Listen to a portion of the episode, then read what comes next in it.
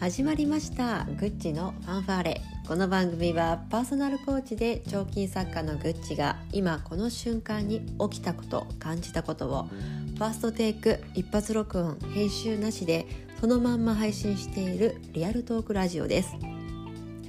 今日はコーチングについてちょっとお話をしたいと思います。そのパーソナルコーチって言ってるんでね。何なのそれっていうことあると思うんですが聞いたことある方いらっしゃいますかね？うん、話題になった本で「えー、1兆ドルコーチ」っていうね本があります。スティーブ・ジョブズとか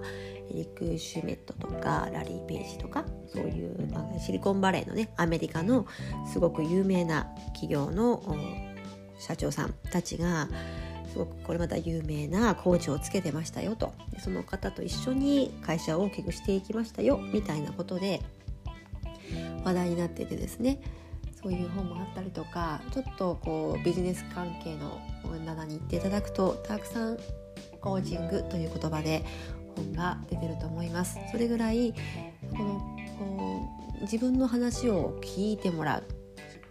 しっかり自分の気持ちを自分のだけの気持ちを話す。思ってること考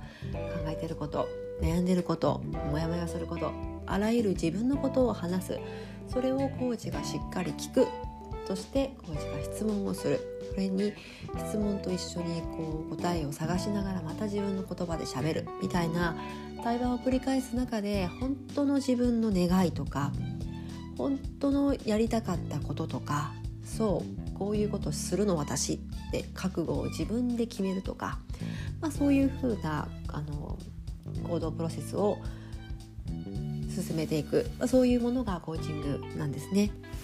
あまりねざっと説明するには難しい難しいのかな、まあ、奥深いんですけどそうやってコーチとクライアントが対話をしながらクライアント自身の心の中にある本当の願いや望みを言葉にして言語化して進んでいくっていうそういうプロセスです。ちょっと一気に喋ったけどなのでもともとアメリカのねシリコンバレーのビジネスシーンからやってきたということもあって20年ぐらい前から日本にはあるんですがそれもやっぱりこう経営者とかね、うん、大きな会社のマネージャーとかねそういう人に、えー、仕事のビジネスのシーンにおいて使うことが非常に多いとされてきました。でね私もちろんそれもそれはもうねもう当然もう言わずもがなで大事なのであのたくさんの方がすでにやってらっしゃるんですね。それはそれでその方々にお任せをしたい私がしたいなと思っているのは子育てをしながらっていう自分の夢や目標を現実にしたい人に向けてコーチングを提供したいと思ってます。ざっくり言うとお母さんですね、まあ、もちろん子育てなんでお父さんとかも当てはまるんですけどお父さんは会社にお勤めになってるケースが、ま、きっと多いので、まあ、そこでねちょっといろんな方と話していただくとしてあのワーキングマザー働きながら母親業もやってる方とかもしくは専業主婦で仕事を辞めて子育てをされてる方とかそういう方々に向けてご支援したいと思ってます。これね結構なんでって言われるんですよ。あんまりねあとその私の友達とかでもね当然いますよ。だけどコーチングって言ってもなんだいそれはっていうことが多いのであのいまいちこう伝わりにくいというのかな何だろうビジネスシーンにおけるものだよねとかそれってなんかこうマネジメントの手法なんじゃないのとかって言われるんだけどいやいやお母さんにこそコーチングっていうかこう自分のじ話をする時間って必要じゃないですかって思うんですね。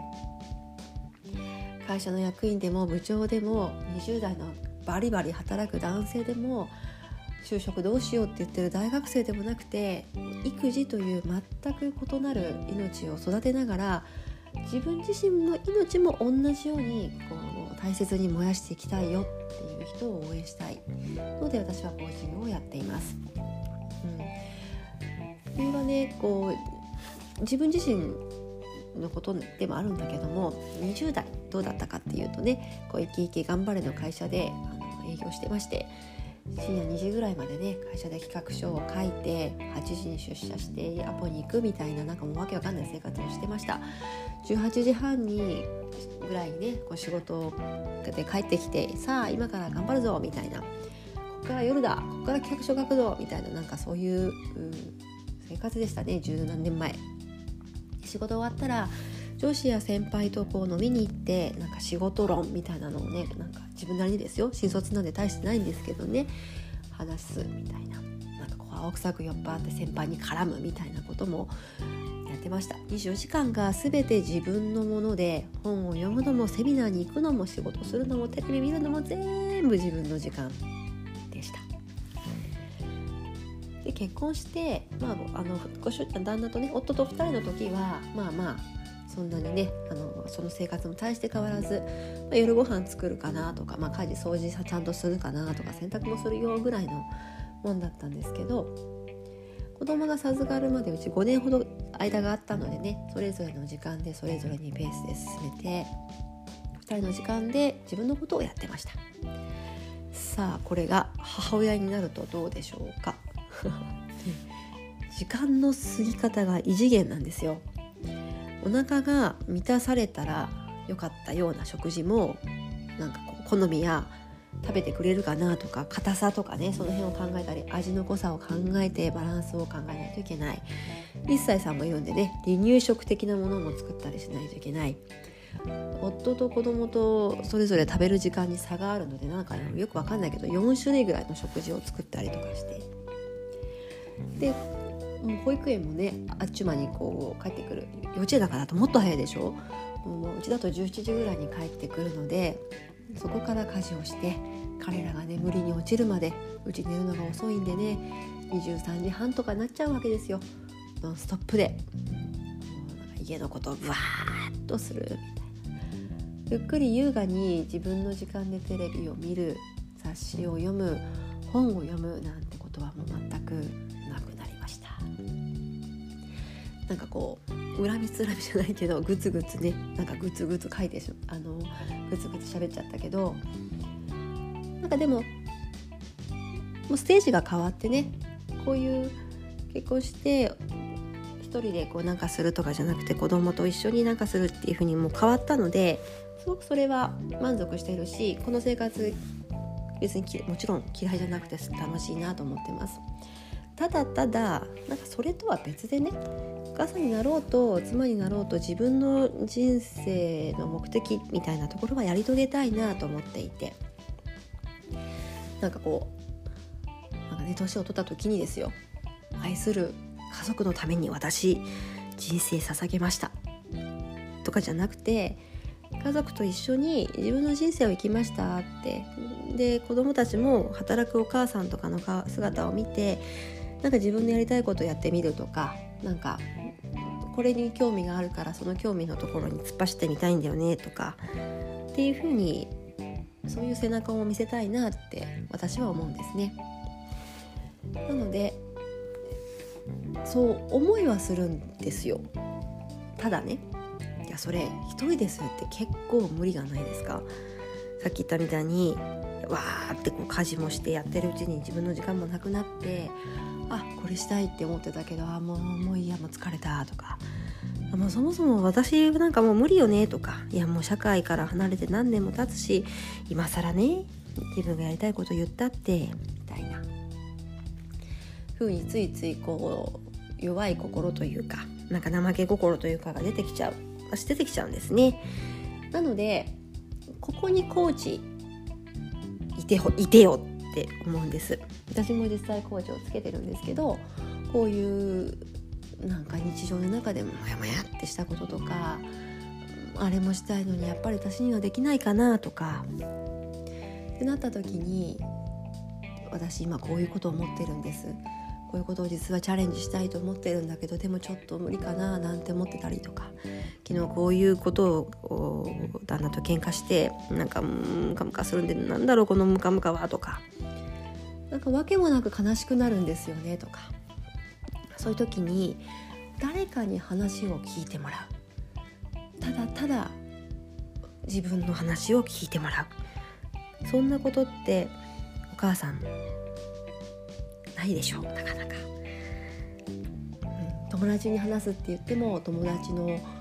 家庭環境もあるしですね。その大学生の時の友達学生時代の友達だとなんかこう悩みもどうしても違ってくるしなんかこう抱えてる課題も違うのでなんか自分の話ばっかりしていいのかなと思ってちょっと言えないとか会社の同僚に話すけどでも、うん、その子の環境ともまたちょっと違うしあん。まし言えないとか。でなんならちょっと先輩ママさんとかに喋ろうもんならそういう時はねこういう風にしたらいいのよとかっていうこうアドバイスをいただいちゃう。うんアドバイス嬉しいけど今アドバイスいらない。私の話をただ聞いてうんまあ聞いてほしいのよっていう時ないですか？私はそういうことがね過去何度もあります。このこのモヤモヤした気持ちを誰かに聞いてほしい。コーチングに出会う前ね。アドレス帳をこう LINE のね友達バーって見るんだけどうんこの人は今そうか今絶対仕事で忙しい。あこの方はあれだ今ちょっと悩んでるんだったとか、うん、この人こっちは今最近おなんか彼氏と別れたんだったなとか言えないなみたいな。みんなそれぞれ状況違うから思いっきり喋れないんですよね。なので自分の話を100%自分に向けてあの私に向けて聞いてくれる。そしてこういうふうにしたらいいよっていうアドバイスじゃなくて本当の私が願ってることを引き出してくれる。そして時にはもうただただ共感をするし時には何言ってんのよ頑張れよって知った激励をする。何よりあなたはそもそもできる人大丈夫よ。100%大丈夫。信じてるから言ってごらんって誰かが私のことをすごく応援してくれる。そういう人がいたらすごく強いなって思うんです。私自身にも欲しいしそういう方が周りでそういうお母さんに一人そういう人がいたらどれだけどれだけ楽だろうと、子育てもしながら仕事もしながら家事もしてなんなら介護もしてですね。いろんなことをやってるお母さんに誰か一人でも2人でも本気であなたのことを応援してるしサポートするし何かがあればサポートするしとにかく一緒に進もうよって言ってくれる人がいるって素敵だと思いませんか？それが